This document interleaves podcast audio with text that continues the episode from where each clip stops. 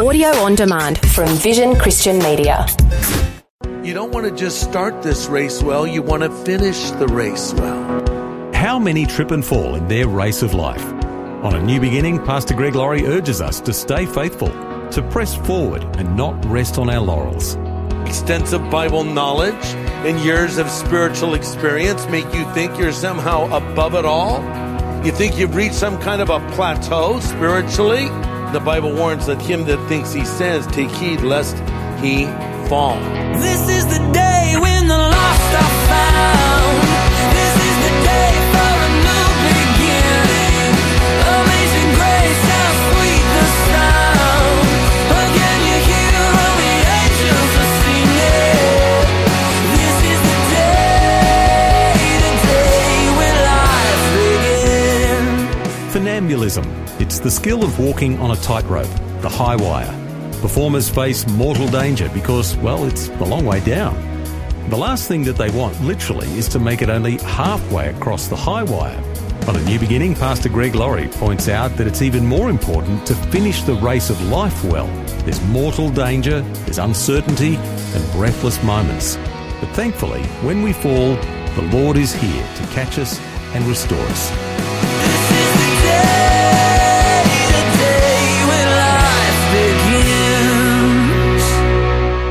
Want to focus on a man who lived in the last days, if you will. Now they were his last days. They're different than ours.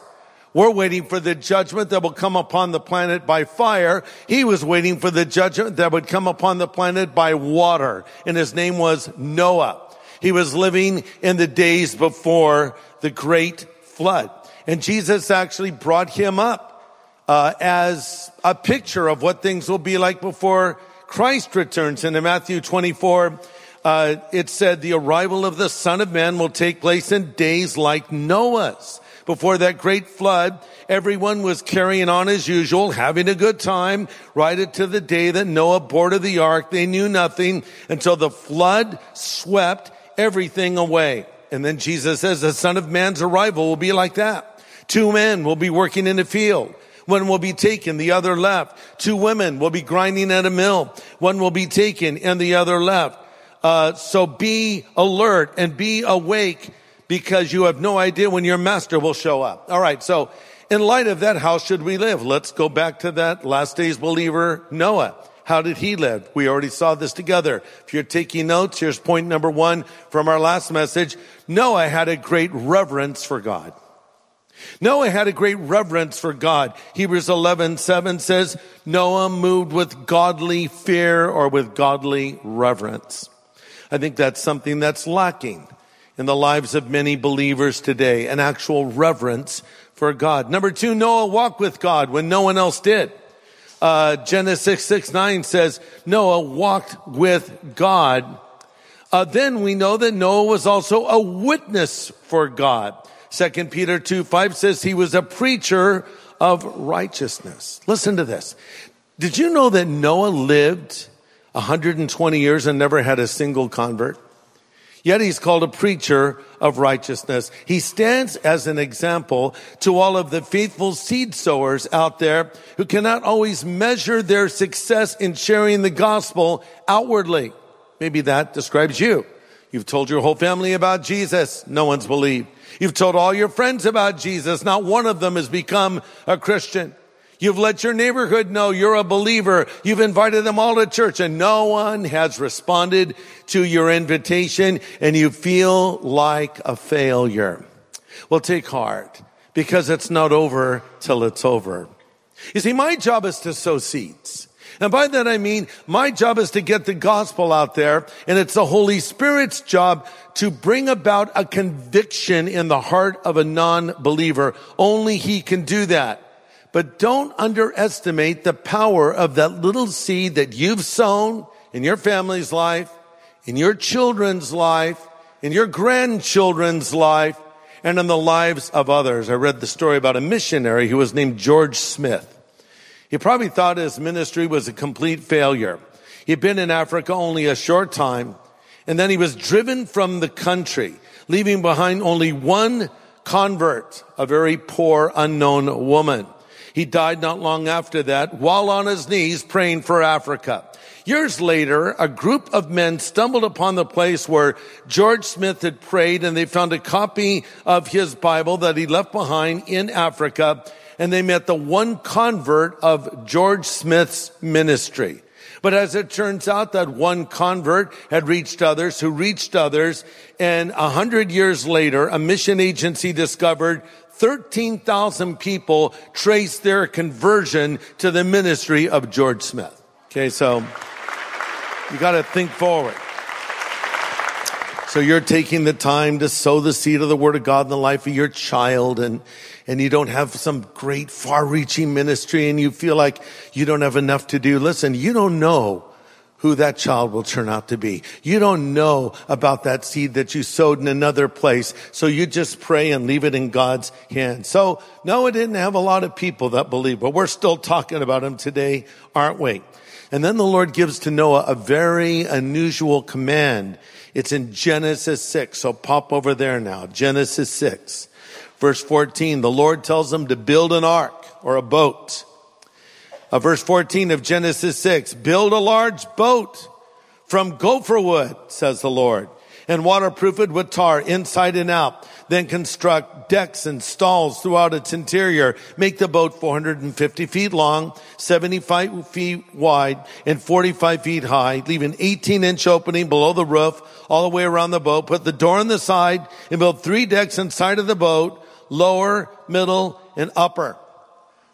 So this was a supreme act of faith, considering the fact that it had never rained up to this point. It had not rained yet. The way the earth was watered was through this unique sort of water canopy the Lord had set in place, creating a terrarium type effect on planet earth. And you had all the beautiful vegetation and so forth. Noah's thinking, uh, a boat? What am I going to do with a boat? But uh, he obeyed the Lord. One of the greatest acts of faith in history when Noah cut down that first gopher wood tree to build this ark, but he did it. You know, it's an interesting thing because uh, Noah was not a builder. The Bible doesn't tell us he he was uh, in the building profession. He was what you would call an amateur. Well, I think uh, experts built the Titanic, and that didn't turn out so well. But an amateur built the ark, and it was very buoyant and very seaworthy, as we'll see in just a moment but he put feet to his faith and did what God told him to do. Well, thanks for joining us today. You're listening to A New Beginning with Pastor Greg Laurie, the senior pastor of Harvest Christian Fellowship in Riverside, California. And he's sharing about the Bible's account of Noah today. It's a message called The World Changer at the End of the World. I want you to think about the spiritual life of Noah for a moment. He had to sit on that boat for 40 days and 40 nights as the rain came and he ultimately was on board around a year. And the sea can be a very lonely place, can't it? And, uh, and that, that thing must have stunk, honestly. All those creatures in there.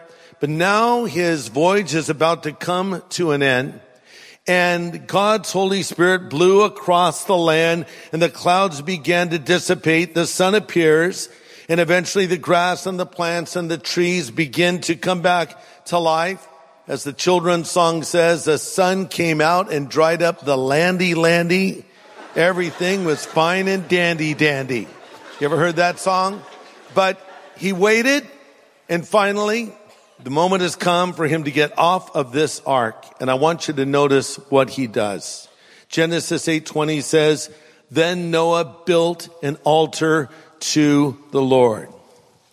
He built an altar to the Lord. You know, it would have been very easy to just climb off that boat and say, okay, man, I'm so sick of being on the water. I want to just run around for like a month on terra firma, on firm ground. But the first thing he did, because he had his priorities in order, is he built an altar to the Lord and gave thanks to the Lord. He put first things first.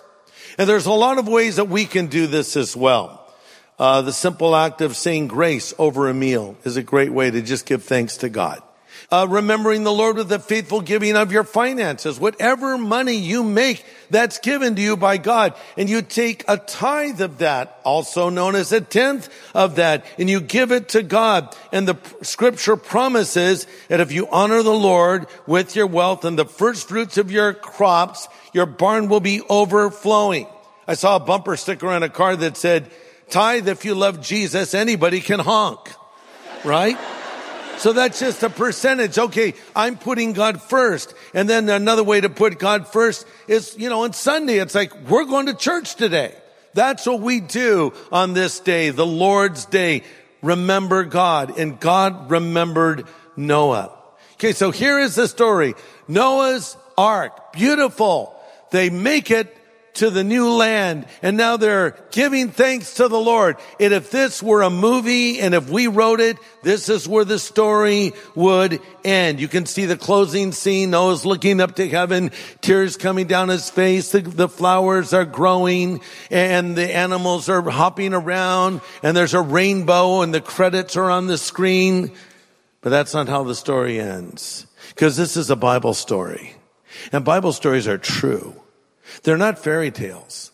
And when something happens that is not convenient, it's there anyway. Because if it happens, it happens. And all scripture is given by inspiration of God. And the Lord doesn't cover up the flaws of the great men and women that he used. So what happened next is kind of sad in many ways in the life of Noah, but it did happen. Genesis chapter 9 verse 20. After the flood, Noah began to cultivate the ground and he planted a vineyard. One day he drank some wine that he had made and became drunk and lay naked inside of his tent. Ham, the father of Canaan, saw his father was naked, went outside and told his brothers. Then Shem and Japheth took a robe and held it over their shoulders and backed into the tent to cover their father. And as they did this, they looked the other way so they would not see him naked. Hmm. Wow, really? After all of that walking with the Lord, after all of that exercise of faith, this is how you're going to thank the Lord? Well, this is what he did. A few things pop out from this story. First of all, it teaches us anyone can fall into sin. Anyone can fall into sin, including you. And if you think, well, that'll never happen to me, or I would never deny the Lord, or I would never sin in that way, you could, now, prayerfully and hopefully you won't. And the fact is God will never give you more than you can handle, right? Because the Bible says in 1 Corinthians 10, 13, there is no temptation taking you, but such as is common to man. But God who is faithful will not allow you to be tempted above your ability to resist. There's always a way out if every temptation isn't there. How many of you have been tempted to sin? Raise your hand up. You've been tempted. To, Okay, how many of you have been tempted to sin and you've given in to the temptation? You better raise your hands, all of you. Because we all have, haven't we? Now let me ask you this. Go back to that temptation you gave into, whatever it was. Was there a way out? Could you have resisted it? Could you have walked out of a door? Could you have terminated the conversation or whatever you were dealing with? Could you have gotten out of it had you chosen to? The answer is yes. But if you don't choose to, well, you can choose the wrong thing. And that's what Noah did. You know, it may surprise you to know that sometimes those who have known the Lord longer can be more vulnerable to slipping than the person who is young in the faith. Does that make sense to you? Sometimes those who have known the Lord longer can be more vulnerable to slipping than the person who is young in the faith. You say, but why? Because when you're young in the faith, you know you're weak and vulnerable. So you're careful and you hopefully surround yourself with godly people. But when you've known the Lord for a while, you're thinking, well, I'm, I'm pretty good. I don't think I need to have those safeguards in my life anymore. I'll just pretty much, uh, not be accountable to anyone and do what I want when I want. And next thing you know, you're falling extensive Bible knowledge and years of spiritual experience make you think you're somehow above it all. You think you've reached some kind of a plateau spiritually, but you'll never reach that plateau. And the Bible warns that him that thinks he stands, take heed lest he fall. You know, there's a, a number of godly people who fell after they'd known the Lord for years. Moses comes to mind. Remember when he struck the rock with the staff and water came out? Well, he struck a rock again later in the story when the Lord had not told him to and was yelling at the Israelites saying, must we get water out of the rock as we've done before? Kind of taking the glory for himself that only belonged to God. And because of this, the Lord didn't let him enter the promised land. Moses, the man of God, the man that the Lord spoke to at the burning bush, the man who led the Exodus out of Egypt, the man who put up with all of the whining and complaining of the Israelites and was so faithful to the Lord, blew it at the end, and he didn't make it into the promised land. David, the sweet psalmist of Israel, the king of Israel, and the man uniquely identified as being after God's own heart, sinned later in life as well. He was in his fifties, appears to be having something of a midlife crisis, kicking back in his rooftop when he should have been leading the troops into battle, and instead he's scoping chicks. And he sees the beautiful Bathsheba, ironically bathing herself. And he lusts after her, and you know the rest of that story how he uh, she became pregnant and he had her husband killed to cover it up. But that happened after he'd known the Lord for years. And then David's son Solomon fell into gross sin in his later years as well. Solomon was given such great wisdom from heaven that people came from around the world to sit at his feet and drink it in. And yet he went on an epic backslide and recorded it for us. It's called the book of Ecclesiastes.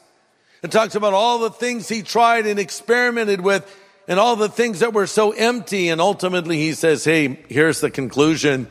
Fear God and keep his commandments. That's the whole duty of man. So you say, well, why are you bringing all this up? I'm just saying that anybody can fall into sin if they choose to.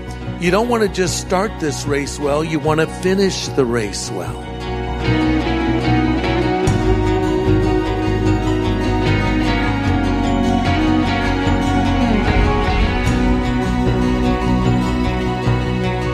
Good insight based on the life of Noah today from Pastor Greg Laurie.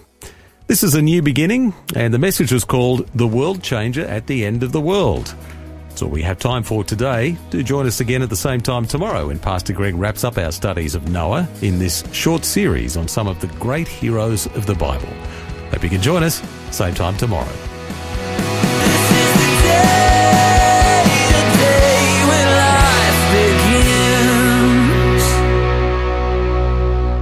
Copy of today's full message, get in touch with Vision Christian Store. It was called The World Changer at the End of the World. Just go to visionstore.org.au or call 1 800 00 50 11. Thanks for taking time to listen to this audio on demand from Vision Christian Media. To find out more about us, go to vision.org.au.